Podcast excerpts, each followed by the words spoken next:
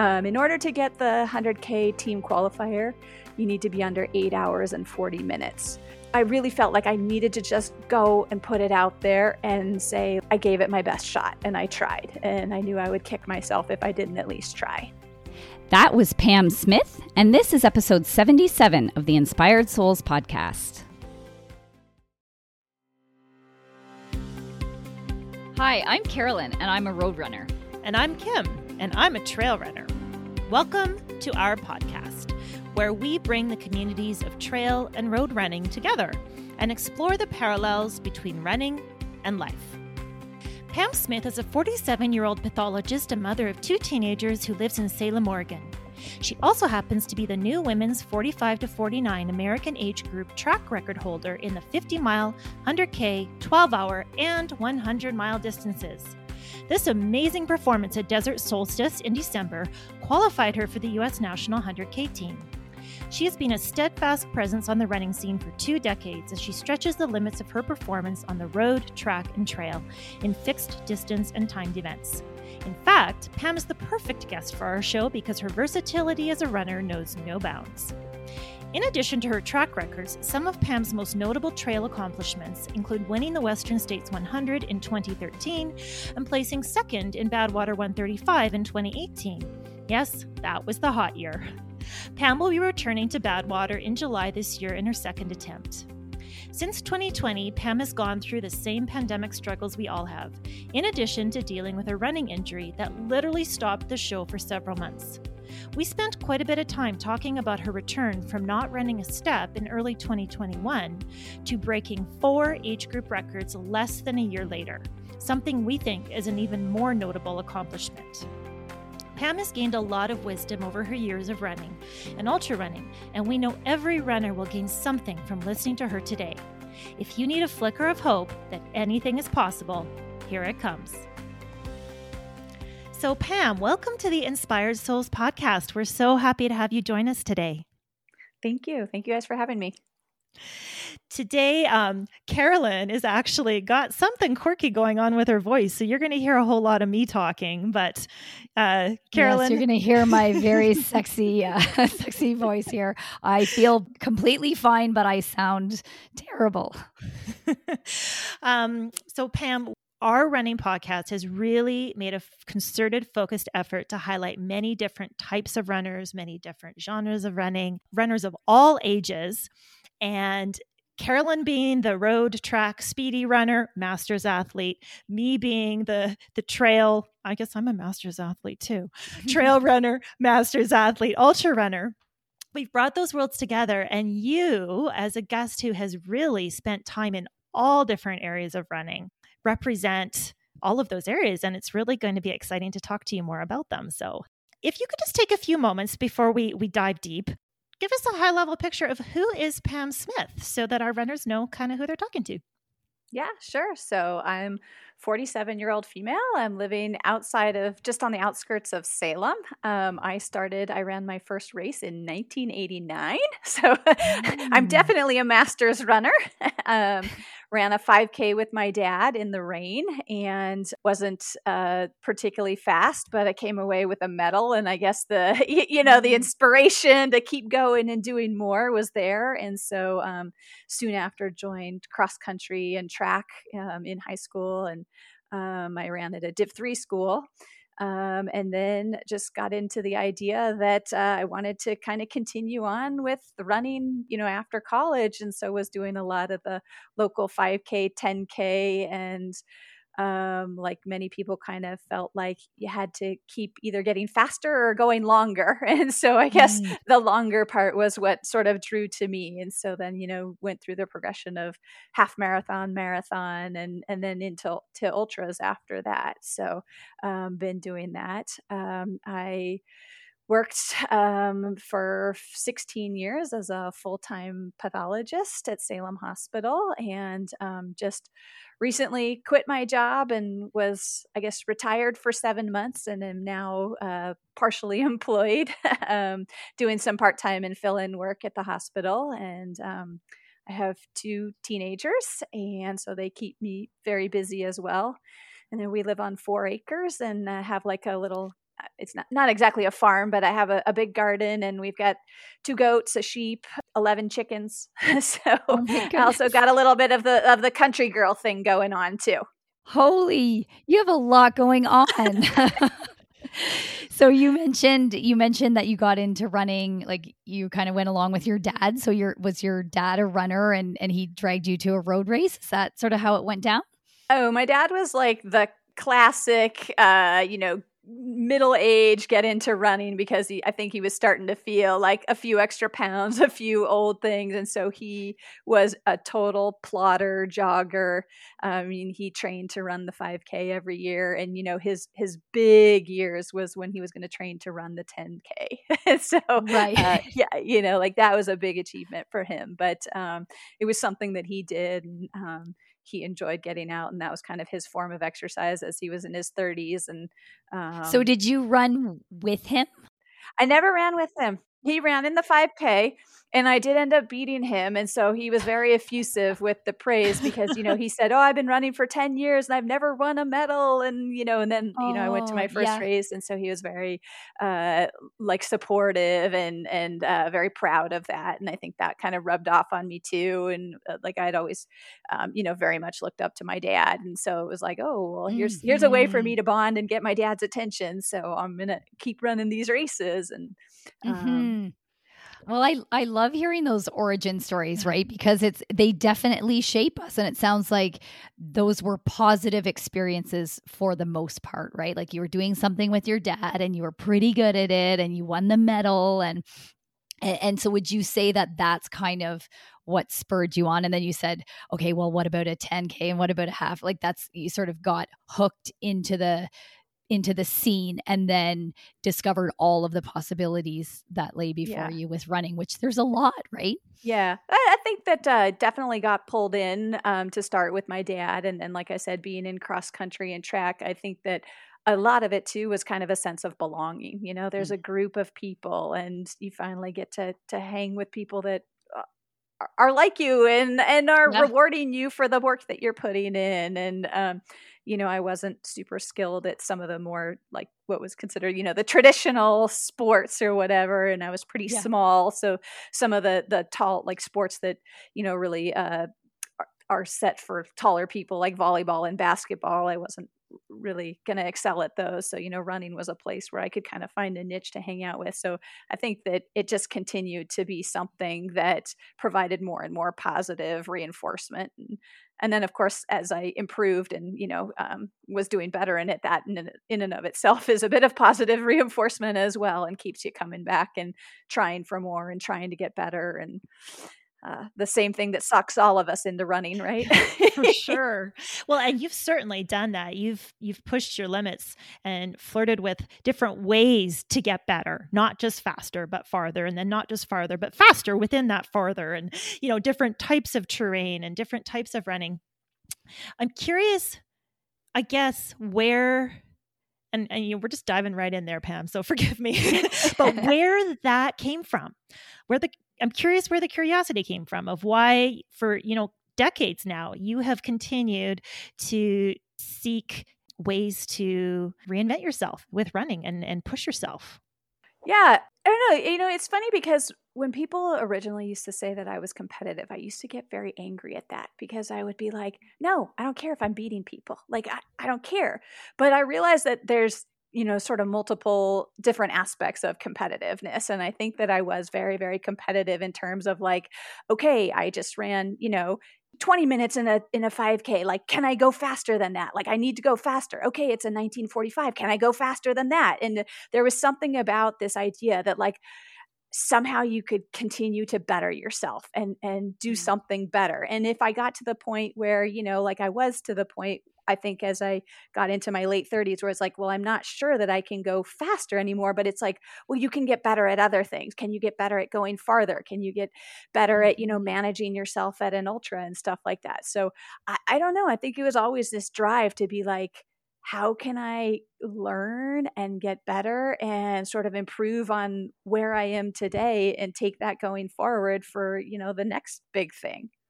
So let's talk about a mm-hmm. recent big thing that happened. There's so much we want to talk about with you today, but let's just go right away to Desert Solstice. If you can cue up this part of the discussion for us by first off summarizing what is it? What happens at this race? And how is the whole thing kind of orchestrated to allow for four age group records to be broken in one race?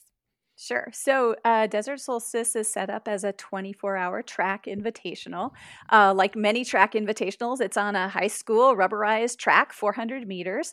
Unlike many, though, it's just one event during the day, and that's the 24 hour run. And you have 24 hours to run as many laps as you would feel like.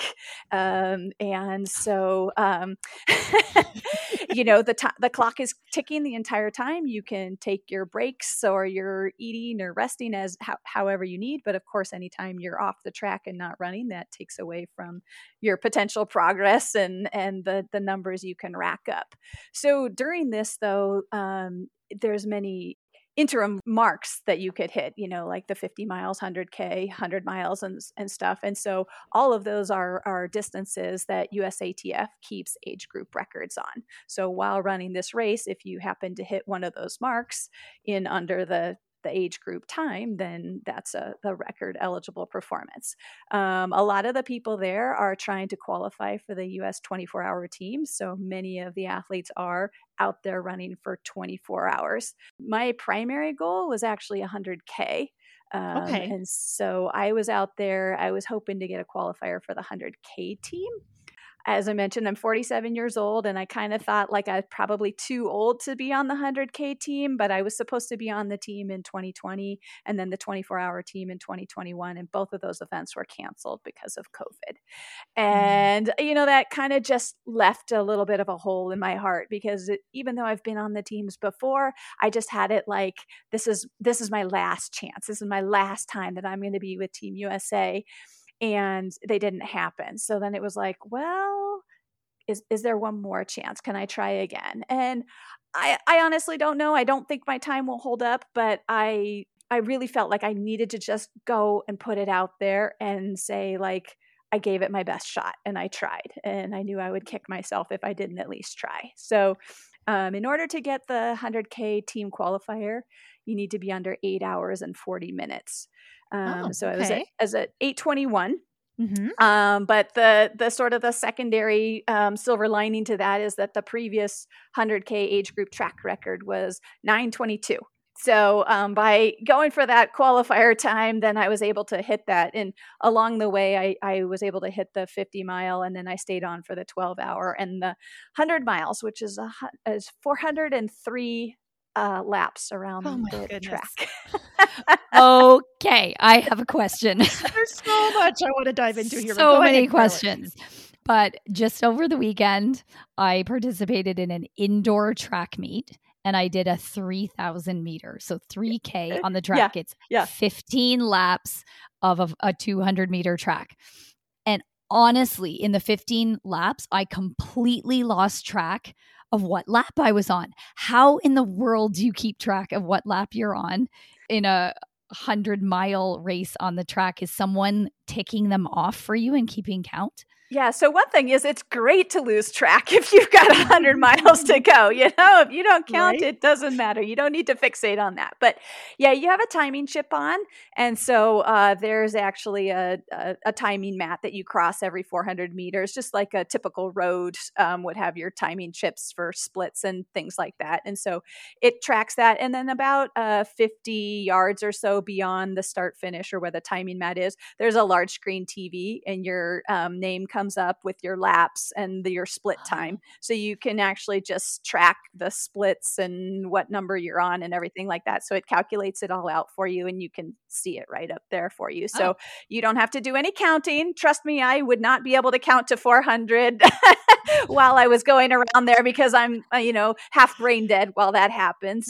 Um, can be a good thing, like you just said. Yeah. So before we go any further, I want to break it down here. We talked a bit about this in the intro, but Pam set four new women's 45 to 49 American age group track records at Desert Solstice this year. She set the 50 mile record in six hours, 40 minutes, 49 seconds. So the previous record was 721. So that was by over half an hour. The 100K, she came in at eight hours, 21 minutes. Previous record was 922. So that was over an hour, blew that one away. 12 hour, in 12 hours, she ran 83.51 miles, and the previous record was 77.91 miles. And then the big one, uh, well, they're all big, but 100 miles in 15 hours, 15 minutes, and two seconds. And the previous record was 16 hours and eight minutes and 56 seconds. So by 53 minutes. So, when somebody sets out, you just answered one of my questions a few minutes ago. What was your goal? So, you were going for the 100K qualifier and record, but how do you pace yourself? You know, were you pacing for 100K and you just happened to have all these other records fall into place as well?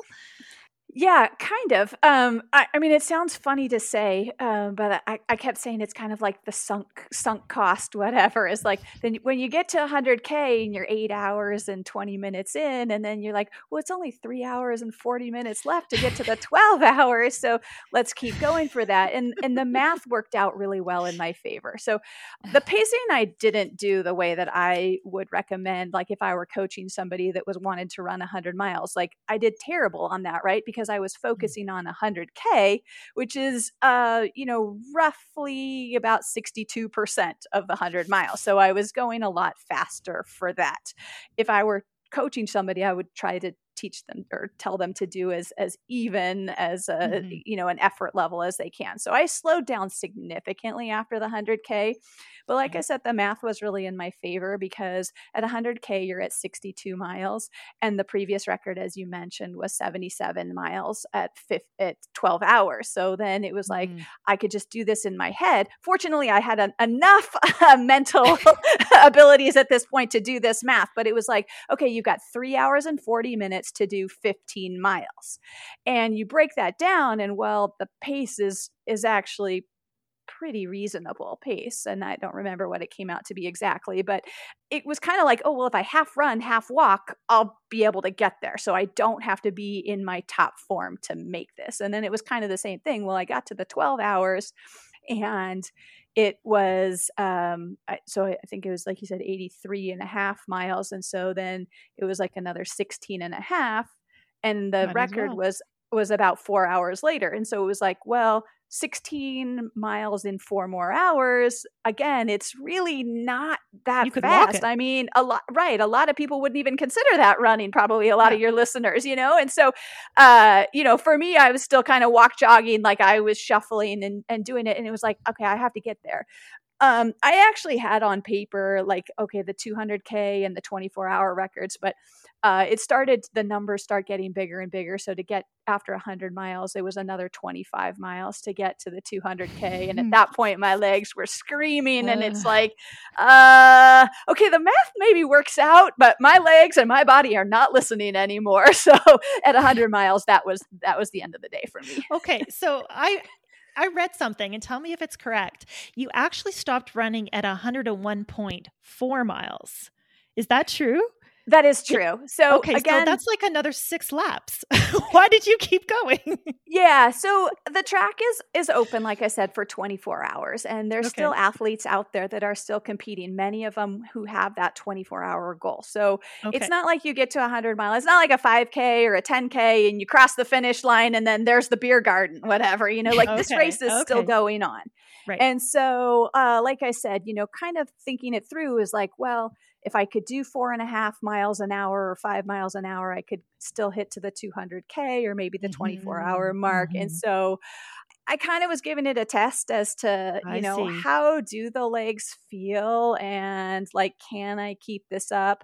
Um, I also wanted to get some food in my system and take a little bit of downtime. I put on more clothes because at that point it was getting into the nighttime to make sure I was warmer and stuff like that. And so just to see if any of those adjustments would make me feel better and possibly be able to keep going. And I, I just, before I was going to stop, I just really wanted to make sure, you know, and uh, that I, I was truly done. So, um, yeah, I, d- I did keep that up. Um, at the time, I, I was definitely, I was definitely done. Like my legs, yeah, they, they were done. you know, so, it's so interesting to me because a lot of runners in a point to point race with a finish line will go out of an aid station in the mindset of planning to stop, not deciding to keep going. and you throughout this entire race were negotiating with yourself, well, I'll just keep going and I'll keep going and I'll keep going. It was kind of the opposite until the very end there.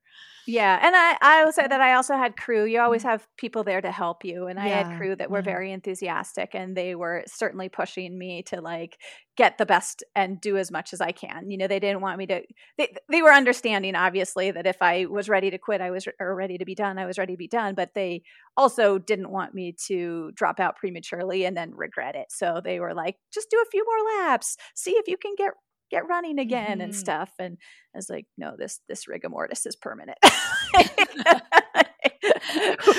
not tonight. so um, yeah. Well, I gather like I'm not an ultra runner myself, but it sounds like that's one of the things that people really learn through ultra running is that your body can be saying one thing, but you actually do have a little bit more in the tank. So I love the way that this was set up in that it almost chunked it down in terms of like okay i'll do the 50 mile and then i'm close to the 100k and then i'm close to the 12 hour. And it almost was like that little carrot dangling in front of you the whole time. But at some point you drew the line and said you know i'm not going for the 200 like it's it's too much. So my question is as you think back on it now like you, you say i don't want to regret anything so do you regret anything or do, mm. are you completely satisfied with how it, it all unfolded no, I mean I'm I'm very happy with that. Mm. I mean, like I said, my goal was out there was to go out there and get the 100k time and um, I was I, I, achieved what I wanted to do with that. So the other stuff were was bonus. That was all bonus. I was really happy that uh, my legs held up for that. Um, mm-hmm. You know, I, I, I think uh, you guys are aware, but maybe not the audience. But like, I started off January 1st of last year, and I literally went out the door and did not make it a quarter mile before I had turned around and was crying and could not run because my leg was in so much pain. I did not run a, a continuous mile for over four months of the first half or the first part of the year uh, last year. So then to to come off of that, I mean, the one thing that I think I got, this was the first real injury that I had ever really had, like a long, prolonged injury like that. And I think you really, I developed, at least I developed a really big sense of gratitude.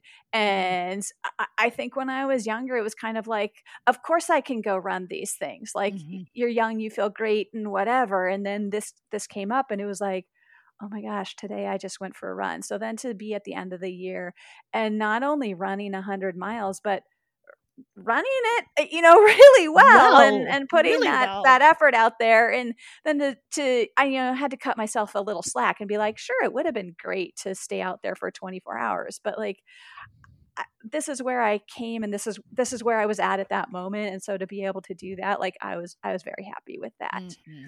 And yes. sorry, I didn't mean to diminish any of your accomplishments by asking that. I just, you know, some sometimes people do say, "Oh yeah, I, I, I that really wasn't everything. I had more in the tank." In retrospect, right? But it yeah. sounds like you gave it everything, and you're at peace with how it all unfolded. And I love that piece about gratitude.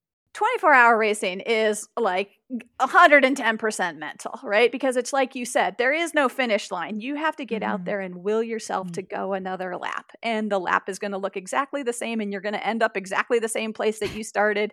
and, you know, the only thing that is making you go farther is your own will. Your you know the the tenacity that you have within you and and the desire to get more out of yourself. And you mentioned that I went the extra 6 laps and I think that mm-hmm. kind of was the mental test. Was am I right. being you know like a, a mental wimp here or am I truly like is my body done? And so I think by going through that and sort of doing that little mental test and saying no I I I'm trying here. I'm I didn't just try to get to the finish line and, and call it quits. Like I'm I'm trying to see if there's anything more I can do. And by the end of that next, you know, I think it took me like half an hour or something to do all those laps. I was going really slow and and I was not warming up and my legs were not getting uh, any better. And I was just like no like it was over yeah. and then i was like okay this isn't this isn't a point of mental weakness like this is where i'm at right now this is a decision I've, not a I've reaction given, yeah. i've given what i've had to give for the day and so by doing that and and really believing that and accepting that like no i don't have any regrets you know the the races awesome. that i have regrets are, are the ones that are like oh yeah i'm sure i could have walked that to the finish mm-hmm. but i didn't you know and mm-hmm. that's mm-hmm. that's where you start to kick yourself and on this one it was like no i mean could i have walked for six more hours or whatever it was yes but i don't think i could have hit any of the marks that would have been satisfying to me so mm. it didn't provide anything that was like additional benefit to keep being out there Interesting. So you mentioned being injured last year, you know, and before that was a year of COVID, then was a year of injury. And you came back from from you know my vantage point stronger than ever or at least running very very very well like you said. Tell us a little bit more about about your injury and i know you went through a rehabilitation process got into some routines.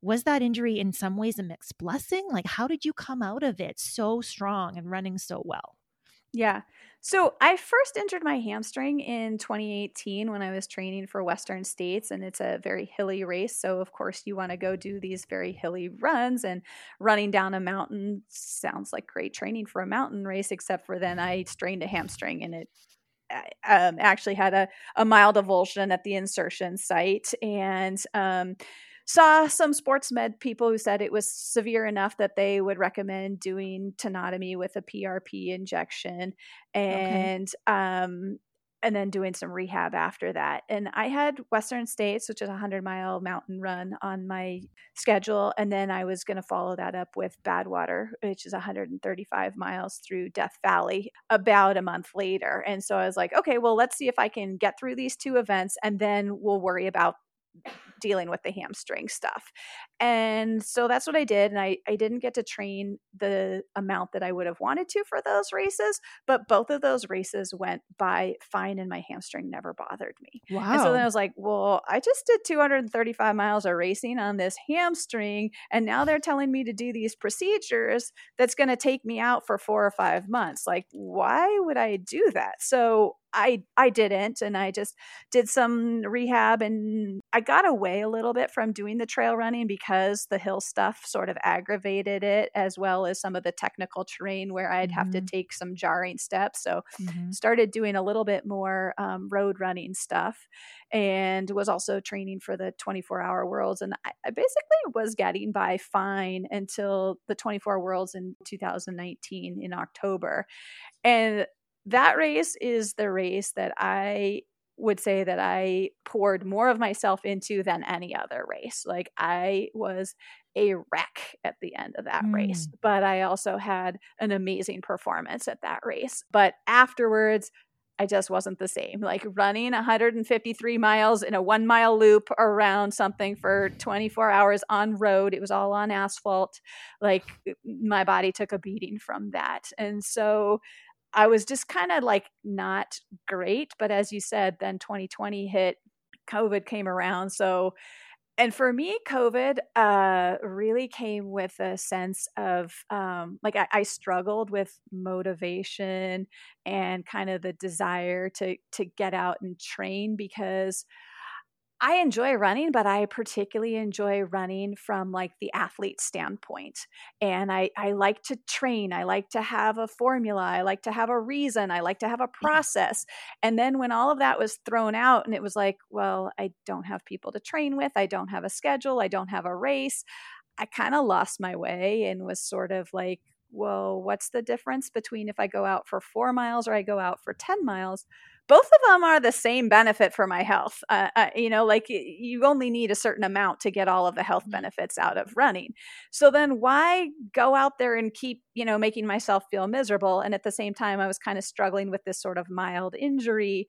So I just, I sort of floundered a bit during COVID. And then when things started to open up again, I started running more. That's when the injury kind of came mm. more to a head because it was like, oh, well, I hadn't really addressed any of the lingering problems from the 24 hour worlds and I hadn't really been putting high volume on it so it wasn't particularly strained but then when I started to go so um, yeah, so I, I started uh, like towards the end of the year just having hip pain and back pain and hamstring pain. And I called it my Bermuda Triangle because I couldn't tell what was what and it would kind of mm-hmm. rotate all around. And I actually got diagnosed. I have a full thickness uh, anterior labral tear on my mm. anterior labral tear on my right hip. I have a 25, I still have the 25% avulsion and uh, detachment of my hamstring tendon. And then I had some moderate to severe um, facet arthritis in my L4, L5.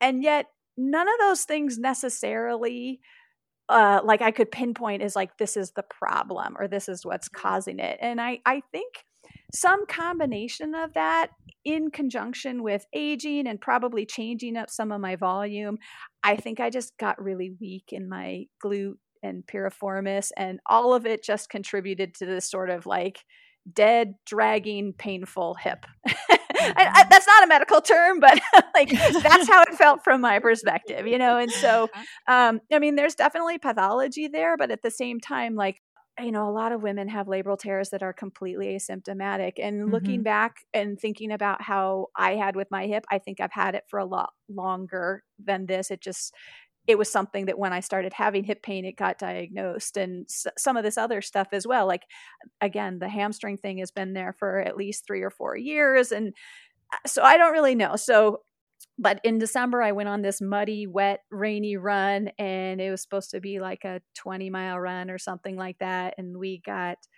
10 miles in, and I was limping, limping. And by 12 miles in, I was like, I'm not running anymore. Like, I can't. I was like whacking myself in the hip, and I was like, I'm oh. just, I'm done. And so then I took three weeks off at Christmas, and then that was when I went out for this run right at New Year's. And I was like, okay, I've rested for three weeks. Like everything's going to be fine. And I went out and I was like, no, a quarter mile in, I'm crying. And so it's like, mm-hmm. it's not fine. And, um, you know, I guess it kind of hit me with the reality of like, okay, just resting and doing low volumes not helping this. Like you're to have to do something else. And so I definitely had the little pity party thing, but uh I think I just had this epiphany that was like you have to act like an athlete even if you can't train like an athlete.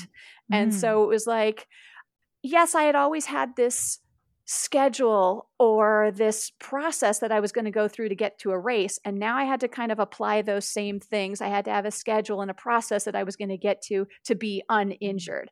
And then focusing on the other things that you focus on as an athlete. I had to eat better. I mean, we went through the holidays and it was like, well, I'm not running, might as well eat and drink tonight. And, you know, and so then it was like, no, you need to eat and drink like an athlete and you need to go to sleep like an athlete and you need to wake up and do these things. So I, I sort of got in this mindset of like, I'm going to approach my rehab like an athlete and and sort of my rehab is my training now and yes. so mm-hmm. that's what i kind of had had to do for that um, and i think that mindset helped me at least because it was like oh i'm no longer sort of like a loser on the sidelines like i actually have a purpose and i'm doing something Yes. So what what approach to rehab did you take? Like you talk about you obviously weren't you were treating symptoms not causes right? By just resting and letting things settle. And as soon as you did something the cause was still there or the whatever it was that was the problem was still there and then the symptoms reared their ugly heads again so, what approach did you take with your rehab? It sounds like did you address some of the weakness issues in your glutes and and such? Yeah. So, I mean, I was I was all in, so it was kind of a multi pronged thing. So, I did get prolotherapy into okay. my hamstring. Um, I got a PRP injection into my hip, and I actually had a nerve ablation in my back to try and get all of mm. those things kind the of Bermuda like Triangle. the Bermuda Triangle. Got to got to knock that down, but in terms of the rehab part of it, I started with, um, you know, just traditional PT, and that was primarily aimed at hamstring strengthening. And things got a little better, but it was never great. And after about three or four months, I, well, at the end of April, I was still only running like two miles at a time. And I really couldn't get much past that without really feeling like I was falling apart. And kind of desperate, I um, just sort of heard from a, a friend that was like, oh, well, have you tried this place um, in town? They do um, the teachings of the Postural Restoration Institute. And I was like, yeah, that sounds like voodoo. I mean, it sounds kind of hokey and whatever, you know, they're going to realign all this. But I was like, but I need somebody to tell me something and I'm I need to to do something. And so I was kind of desperate and willing to go in with completely uh, like putting my trust in somebody else and willing to try whatever. And so they did a lot of assessment. And so, you know, they were of the mindset where it's like, okay, sure, your hamstring's hurting you, but is that actually your problem? Like, what is your left hip doing? Mm-hmm. What is your rib cage doing? What is your diaphragm doing? What are your quads doing? And so I, they did kind of this full body assessment of everything. And, you know, I, I turned out I had very, very weak core, diaphragm, mm-hmm. um, very, very stiff back muscles. And so a lot of the stuff is now not quite as much directed at the actual injury, but sort of all of these things that are probably contributing. And now I'm a believer because, you know, they say, okay, well, you've got this weak glute muscle and like do all these glute exercises. And I'm like, but my glute doesn't hurt me. My glute's fine. They're like, just do the glute exercises. And I, you know, so I shut up and I, I just diligently do them. And then I'm like, oh gosh, today I ran five miles without pain. And they were like, okay, if you can run five miles, then tomorrow try six. And, and so it was just kind of incremental from there. And so um, I was very, like I said, I, I took this as kind of like my training program. I was mm. very diligent about it. So for the first three months that I was there, I was going five days a week for at least an hour at a time. And now I'm still trying to get there at least three days a week um, to do all that stuff. And it's stuff that you do not need special equipment for. Mm-hmm. It's not complicated. You could Google and you could find all of these exercises on YouTube. And yet, if you tell me that and leave me in my house to do them by myself, I absolutely will not do them. So uh, I needed this to like get out of my house, go to this. Um, it, it's kind of like a hybrid gym physical therapy place.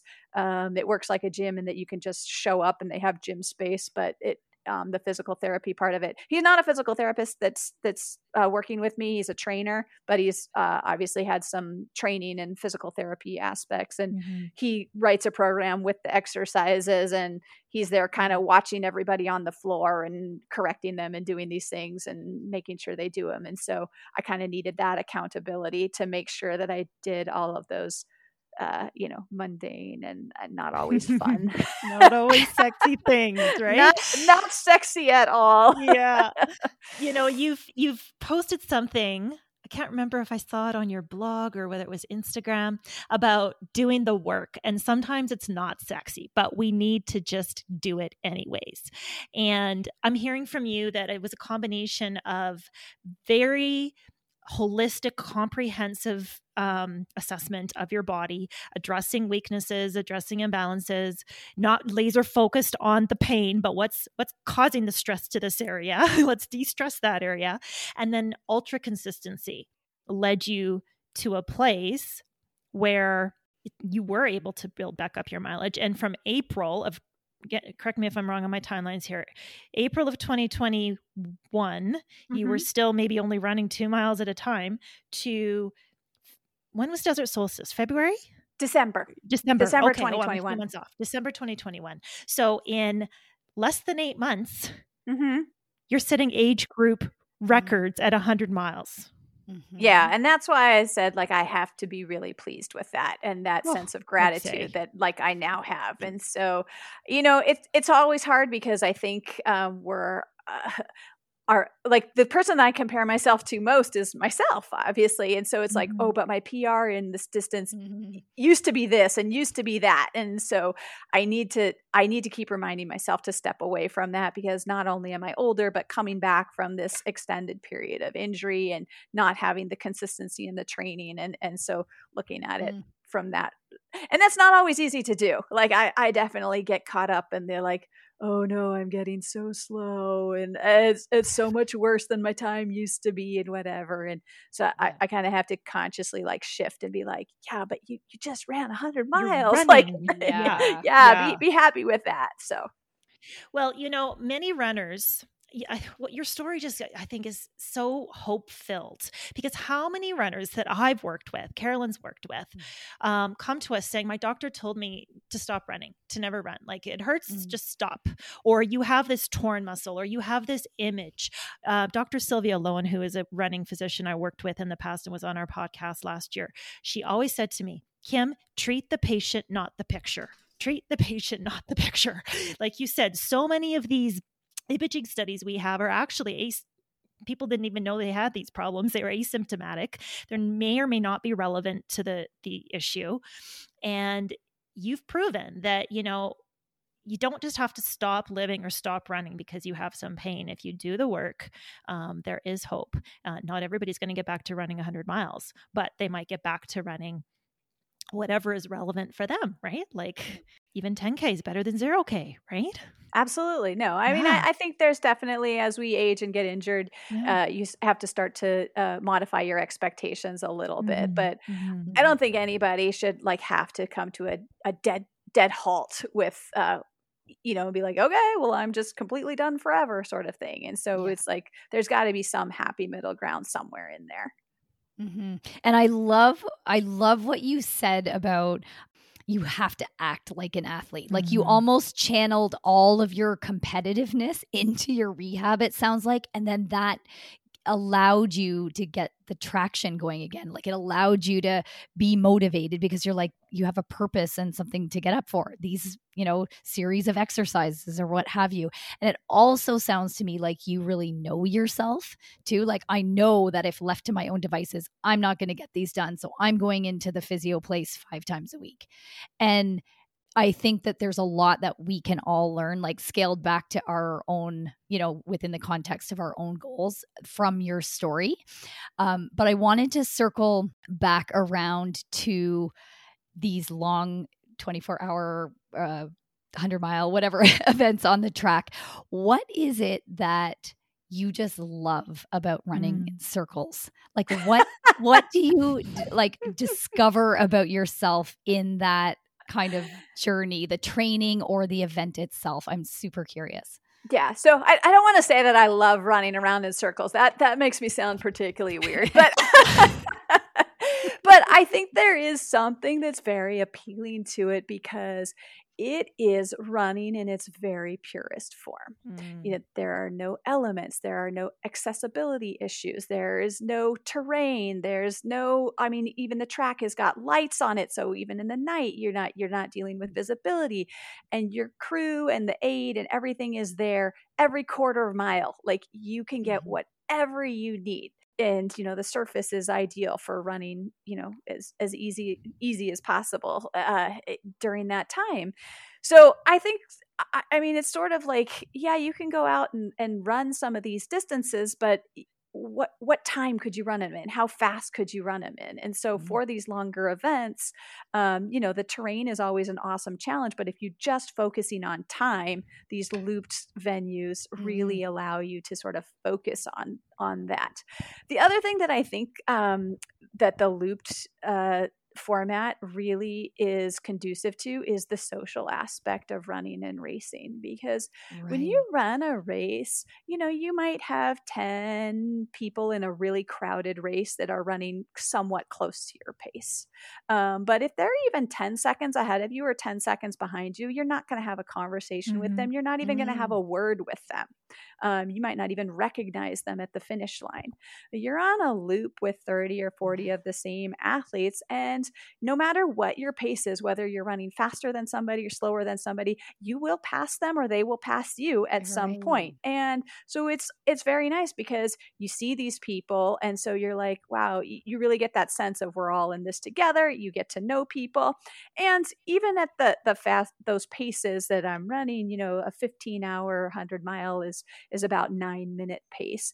I mean, this isn't sprinting pace. Like there's a, a point where you can get a sentence out you can mm-hmm. talk to somebody you can say hi and you know get that encouragement out so it, it really does feel like hey we're we're all racing this together and we're all going to get through and you also see what other people are going through and, and that kind of inspires mm-hmm. you to keep pushing yourself because you see those other people pushing and and what they're doing as well so I don't know. And and again, just the challenge, just the like, what what can I do? Like, how far can I get? And you always, you know, hear stuff about, you know, like from the trail racing. Well, you know, it's I ran this time, but there's this much elevation, and then it was raining and it was muddy, and oh, yeah, the times yeah. were 40 minutes slower this year than they were last year, and mm-hmm. you know, mm-hmm. everybody's kind of trying to calculate out these times that they woulda, coulda, shoulda run, and it's like, well, on the track, it's like there it is. Like this is the time. No hiding. run what you can run. Yeah. yeah. So you almost, I think, answered a question that just popped up in my mind. Why not treadmill? records? Is it the social difference? Like treadmill's very purist too. Like same conditions, same wall in front of you, even for the entire time. Um, have you thought about doing treadmill records or? So this is gonna sound funny, but like I think there's a limit to my mental, my mental. Like that's where it ends. I've okay. I've actually never even hit 20 miles on a treadmill. I've tried four or five yeah. times, and I always make it to about 17 or 18 when the movie runs out, and then I'm like, I hate this. I have to get off. Like I'm going crazy. and um, you know, I think I think some of it too is sort of like the race day performance aspect of it. Mm-hmm. Like perhaps if there was like some event and you know I was on this showcase and everybody was watching me or whatever and I felt this big adrenaline rush for my treadmill then I would like focus all my energy into it but when I just show up in my basement at 5 a.m and then it's like let's go run on the treadmill I don't know. I it just it doesn't inspire me in the same way, mm. and um, I know a lot of people would be like, "Well, running laps on the track doesn't inspire me either," and uh, that's okay. I just like that. I don't know. It hasn't ever really appealed to me or grabbed my attention. Well, the way you describe it, you know, with yeah. with fellow runners circling you and your crew and stuff, there is there is still a very much a race day feel to a track mm-hmm. situation. Yeah. And this yeah. is this is probably not the party yeah. that you most people would want to be invited to, but there is kind of a party atmosphere out there because they've got the loudspeakers going the entire mm-hmm. time. You know, they've got people out there serving food and you know, the lights are on, the atmosphere. They do mm-hmm. try and keep the energy up. Um, so again, I think some people who've done that with their treadmill record attempts, you know, they they get a room and they get that mm-hmm. that sort of uh, like energetic energetic vibe going and that maybe it has a little bit more of that takes the doldrums off the off the treadmill running. Um, i did a couple years back sign up for something that was called the 48 hour treadmill challenge. Oh. and the challenge uh, this is like two steps more than the goggins or 10 steps more than the goggins challenge but this is to run 100 out 100 miles on a treadmill in 48 hours oh and it was like the most miserable thing i've ever done like that was again i was like oh this will be easy i'll just you know get up i'll run 20 miles i'll be 20% done you know a couple hours in and i'll have the rest of the time to just run and walk however i feel like it and I was like, you know, 50 miles in, and I'd be like, oh God, I have to go get back on the treadmill. so I, I, did complete it, but then I was like, oh my God, I, I never want to do that again. and by the end of it, I was doing like three miles at a time. I was like, I'll do 3 miles and then I'll take a break. And then I'm like, yeah, I'm going to break for two hours. And then I'll be like, oh, I have to get back on the treadmill. So I, I don't know. I, I just haven't had the same, I guess, mental focus for treadmill events. So before we leave this this topic of conversation, I have to ask one more follow-up question. Bigs, backyard type events, uh, have those ever appealed to you? Actually, that one does. That one does. Okay. Um, I think it has that sense of camaraderie about it, and I do think it has this sense of unknown as to like how far and how much can you do yeah, no um, finish line, like not even a right. time limit. Yeah, right? and and all the mental games. Like I love the whole mental game aspect and like how how much screwy stuff is going on in your head and how do you fight through all of that. Unfortunately, Bigs has gotten like so big and popular now that you know it requires uh, these uh, you have to do a qualifier, qualifier. race ahead yeah. of time. And so mm-hmm. the problem, the biggest problem with ultra running and especially going longer with this is just uh, the number of races that you can do well in a year. You're extremely limited by. Yeah. And so, yeah. um, you know, if you have to do a qualifier for bigs and you have to do, you know, 200 miles or something to get a qualifier and then get to bigs and be in shape to do, you know, 250 or whatever mm-hmm, they're doing, mm-hmm. miles 300 miles something like that you know you're pretty much dedicating your entire year for yeah. for that and. If that's your thing i mean that's great like it's obviously a really strong challenge and a, a, great race and it gets a lot of publicity and everything like that but um, you know i've i've put other things on on my list like like this year i've got badwater that i'm yes. doing and um, i've i've focused on um, running for team usa um, and that's always been a priority for me and i've had western states many years and so there's kind of these other races and so mm. unfortunately you just kind of have to pick and choose the ones that you want to put your energies into and i've never um, i guess at this point prioritized doing an entire year just dedicated to something like bigs but absolutely that one appeals to me for sure. Yeah i think you have the exact personality and mindset to that's what my husband keeps saying he's like go do it do it! Yeah. Well you mentioned badwater. Mm-hmm. and uh, if i'm not mistaken you did Badwater, or uh, you came second, second female, six overall in 2018. Is that right? That's correct. And you're mm-hmm. going back again this year. So, if I understand correctly, that is a race where you really learn a lot. Like it's the course itself is so so incredibly tough. So maybe you could just start by explaining what the Badwater course is and how you hope to kind of tackle it differently or the same as you did in 2018. Yeah, so uh, Badwater is a 135 mile road race, and it goes from the Badwater Basin at 282 feet below sea level, uh, the lowest point in the continental United States, to the Whitney Portal, um, uh, which is about 9,000 feet, I think, um, and Mount Whitney being the highest point in the continental United States. Um, and so, kind of this appeal, I guess, from you know going from lowest to highest was where this whole idea, uh, the notion of Badwater, got started. They do it in July because I mean, why not add just the challenge of having scorching heat yeah. to the 135 miles? You know, that'll make it even more fun and the the really unique thing about badwater is that you know most of these long distance races you are have certain set aid stations that you're running between. And badwater you have a van that drives along with you and they can more or less stop wherever you want them to. Right. So you have your aid available, but you have to come up with some sort of strategy and plan as to where you want them to stop and how frequently. Right. And obviously, you want them to stop stop frequently enough that you're getting everything you need and you're getting cool, but you're wasting a lot of time when you're stopping and and talking to your your crewmates and stuff. So you got to find this this balance. And um, you know, but then it also comes into like how are you packing the ba- van and who's going to be in mm-hmm. it and who's how are you organizing all of your stuff and what are you going to need for this whole race because you're going to be living out of a car for 2 days and you've got to support all your running from this car. And so that is the stuff that really came into like what you learn at Badwater. And I mean, we did a mm-hmm. lot of talking to people ahead of time, but nothing is a learning experience better than just being there and, yeah. and doing yeah. it. And so, um, coming coming away from that i feel like uh, i feel better equipped to do that. I also went and crewed somebody at badwater last year so i actually saw it from the other side and like okay what's going on in the van and how are we taking care of the runner? And, and that kind of stuff. So mm-hmm. i think that was was very useful as well.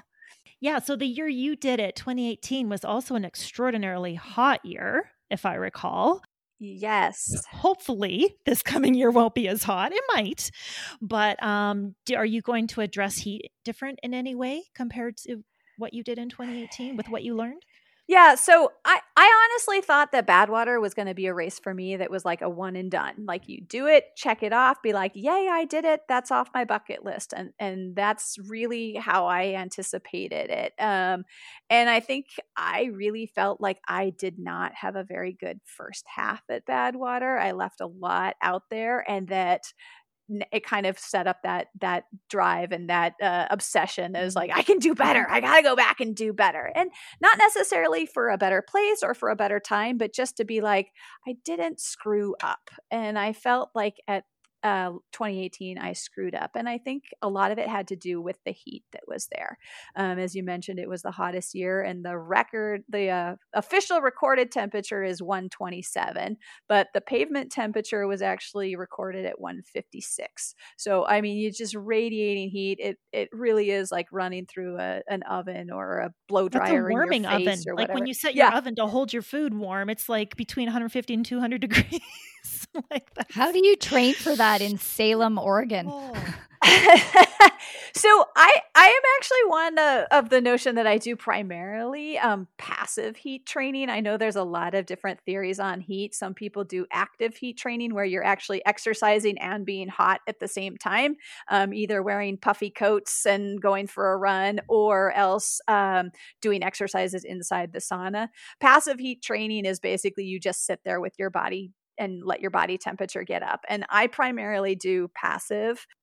I, I think that as long as you're doing a lot of training and you're in good shape, and I, I typically would run before getting in the sauna, the the key to heat training is just keeping your body temperature up. So for me it's a lot more comfortable uh, like i'm just trying to take the easiest way to do the heat training but it's a lot more comfortable to just sit there in a sports bra and like read a magazine than to be trying to do like jumping jacks in the sauna and like other people are around you and you're like flinging sweat everywhere you're like don't mind me right. so I, and i don't want to go running through town in five puffy jackets or whatever um, yeah. you know other people have done it and I, like whatever mm-hmm. works that's that's great and whatever you're willing to do like that's fine it's just not for me and um, you know i have one study that i found that basically said that passive exercise did just as well as or passive heat training did just as well as active heat training as long as people were um, additionally doing the same amount of like fitness training. So it was like, okay, right. well, you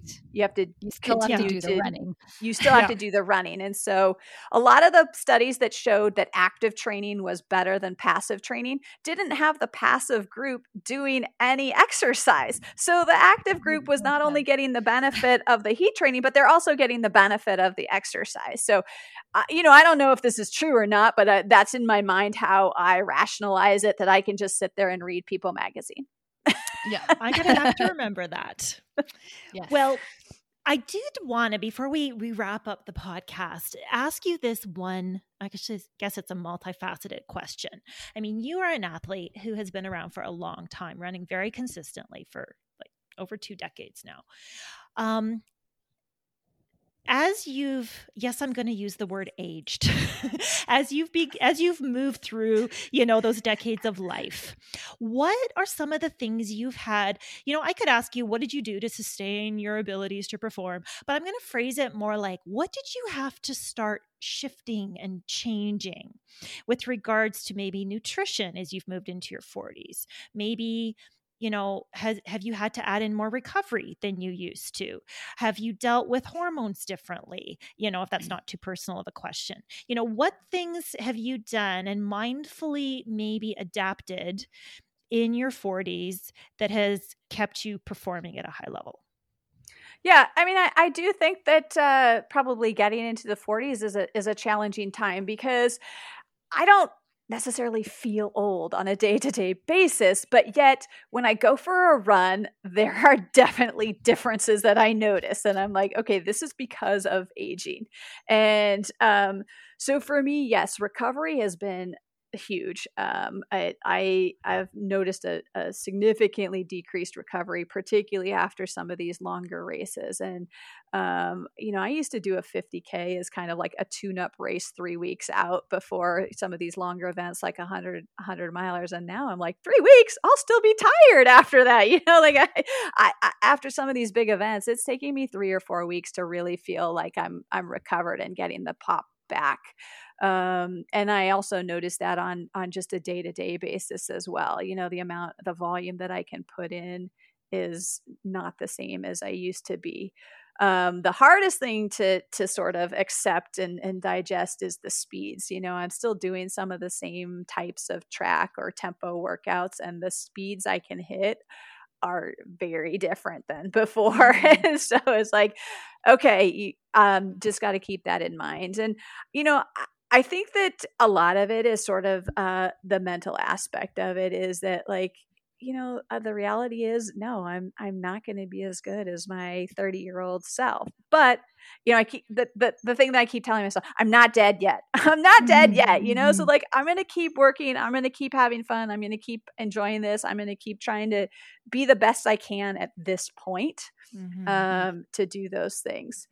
Nutrition wise also played a big issue because I think a lot of women particularly women, some men too, but women get into a lot of um, immune dysregulation. And we see that in autoimmune disorders, um, increasing rates of asthma and allergy as women get into their 40s. And, mm-hmm. and I had a little bit of that. Uh, well, I guess I had uh, quite a bit of that because um, in my early 40s I, I started developing asthma and so i've had to deal with uh, you know training and racing with asthma and then just uh, about a year and a half ago i actually got diagnosed with some food allergies so now and dairy mm. being the biggest one so now having to kind of dance around like the foods that make me feel the best and not mm-hmm. being able to eat everything. Um, the other part of the food stuff is that like I could not drink anything at all, but if I eat a really crummy meal, I can wake up and feel hungover. And you're like, okay, I, I, you know, there's just like a certain amount of junk food that I can tolerate, but there's a limit to that. And if I go beyond that, like I'm just not gonna be able to digest it and process it the same way mm-hmm. as as when I was younger, unfortunately. So I do probably eat a little bit cleaner now, mostly just because that's what makes me feel better. Yeah. Yeah. I think as I've noticed as I've moved into my 40s, yeah, my body's tolerance for, you know, cheating has definitely gotten a lot less. It, it, speaks to you. I can't absorb some of those bad habits as easily as I used to. So it uh, keeps you mm-hmm. more honest. I think if you listen, if you listen to your body and you're actually paying attention and you want to, you want to perform well, you have to listen. Mm-hmm. Yeah. And I think, uh, you know, the other thing with, at least for me, that I've noticed is that, like, I don't feel like, uh, like, if anything, I'd say my diet and my nutrition is better. And yet I kind of feel like my body just wants to be a little softer and that's probably kind of the mm-hmm. hormone thing that you're getting into mm-hmm, and i think mm-hmm. uh, you know aging aging athletes and aging women uh, tend to lose muscle and lose strength pretty quickly and uh, or pretty easily and so you know i again both with the rehab and sort of as just as a maintenance program i think focusing on the strength and and keeping as much muscle as possible is something that i've had to work into my uh, routine and my training routine. Yeah as i listen to kind of the volume the output that you do i always wonder about like the ability to eat enough when you're exercising that much. And then you cut out dairy or you know you have a, a, intolerance or an allergy to something and then all of a sudden those foods are off the table. So have you ever fallen into like a relative energy deficiency of any kind to your knowledge or eh, are you pretty good at you know getting enough in i've i've been uh i don't know lucky or whatever but or just uh diligent enough that uh, it, it, it hasn't been something that I've gotten caught up with. Mm-hmm. Um, eh, you know, I think it's hard to be a woman and not have some sort of hangups about body issues and whatever. And I never actually really did um, in my teens and early 20s. It wasn't until I started running competitively and then kind of looking around and being like, oh, I, I'm actually bigger. I have bigger quads and the bigger butt and mm-hmm. whatever. I'm bigger than these people. But I, I was able to somehow, I think probably more through trail running, get this idea like I, I call my butt my wattage cottage you know and so it was like oh that's that's my power source. And so when i was able to think of it that way so i never actually had any like super low body fat or um, i never had uh, like missed periods or anything like that and so in that regard i think like my long-term energy has been good I do mm-hmm. think I notice it on day to day that there'll be days where, you know, you do a couple of long workouts or long runs and then I'll crash pretty hard. And then I'll look back and be like, oh, yeah, that's because you forgot to eat lunch that day or, mm-hmm. or whatever. And yeah. so um, I try now like obviously I don't like force feed myself if I'm not hungry at all, but I just try to keep a schedule with eating. And so it's like like I, I say this about training, like there are some days you may not want to go for a run, but you go because you know that it's good for you. And that's kind of the same thing. There's a lot of days I get back from a run in the morning and I'm like,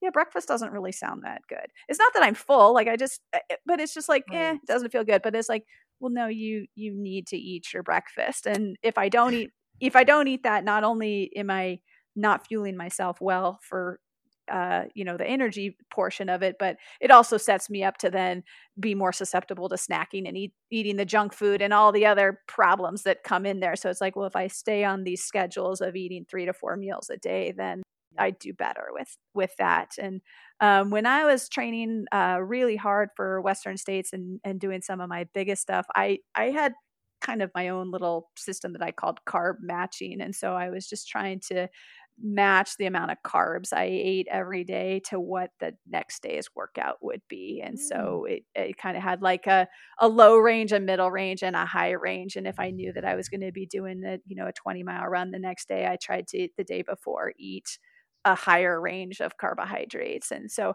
I wasn't calorie counting and I wasn't super like micromanaging the stuff, but I had kind of a range that I was targeting. And there are days when, you know, you're sitting down and you eat 200 grams of carbs at dinner of just white rice. I mean, it's yeah. a huge amount. And you're like, oh gosh, I, I got to finish all this. You're like, whoa. So, um, so yeah, and I, I think that's kind of how I've sort of managed that. And fortunately, I haven't I haven't fallen into too big of a hole. I like your approach. It's relaxed, but yet it's aware, right? Yeah, you're intentional. You're, yeah, you're intentional. Exactly. Well, we've we've certainly enjoyed this conversation so much. I don't want it to end, but we we do need to wrap it up and let you get back to your life. So, mm-hmm. this is called the Inspired Souls podcast for a reason. What does running mean to you and how has it inspired your soul along the way?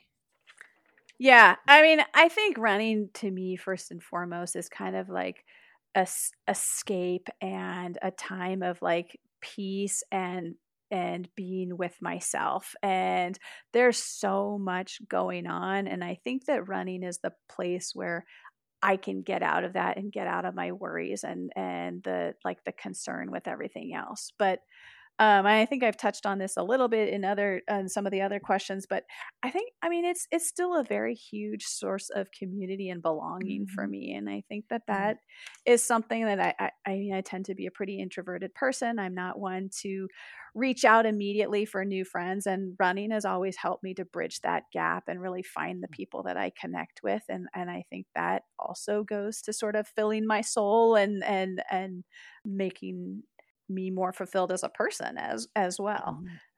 Yeah, yeah, definitely yeah. that belonging and community. It's it's like a basic human need almost, right? To to feel part of something. So I love that, and I think a lot of us can relate to that answer. So, final question before we ask you where you uh, where we can find and follow you is um, is there anything else you've mentioned badwater is there anything else on your race calendar coming up that you're excited about so uh, I mentioned that like uh, recovering from some of these races is getting harder and and tougher, and I kind of coming off of the desert solstice was a little bit of a lull, a lull or a low there. And then I just went to Black Canyon and didn't have the greatest mm-hmm. race and came off of that and felt very low. And so then it was kind of like I did have those thoughts of like, I'm too old, like I can't do this anymore. And so, um, you know, right now I didn't want to spread my thinking too thin. So I'm mm-hmm. really focused on the Badwater thing. And I, I swore that I wouldn't sign up for another race until I finished Badwater and was like, okay, I'm done with that along the way, I am doing um, the Canyons 100K.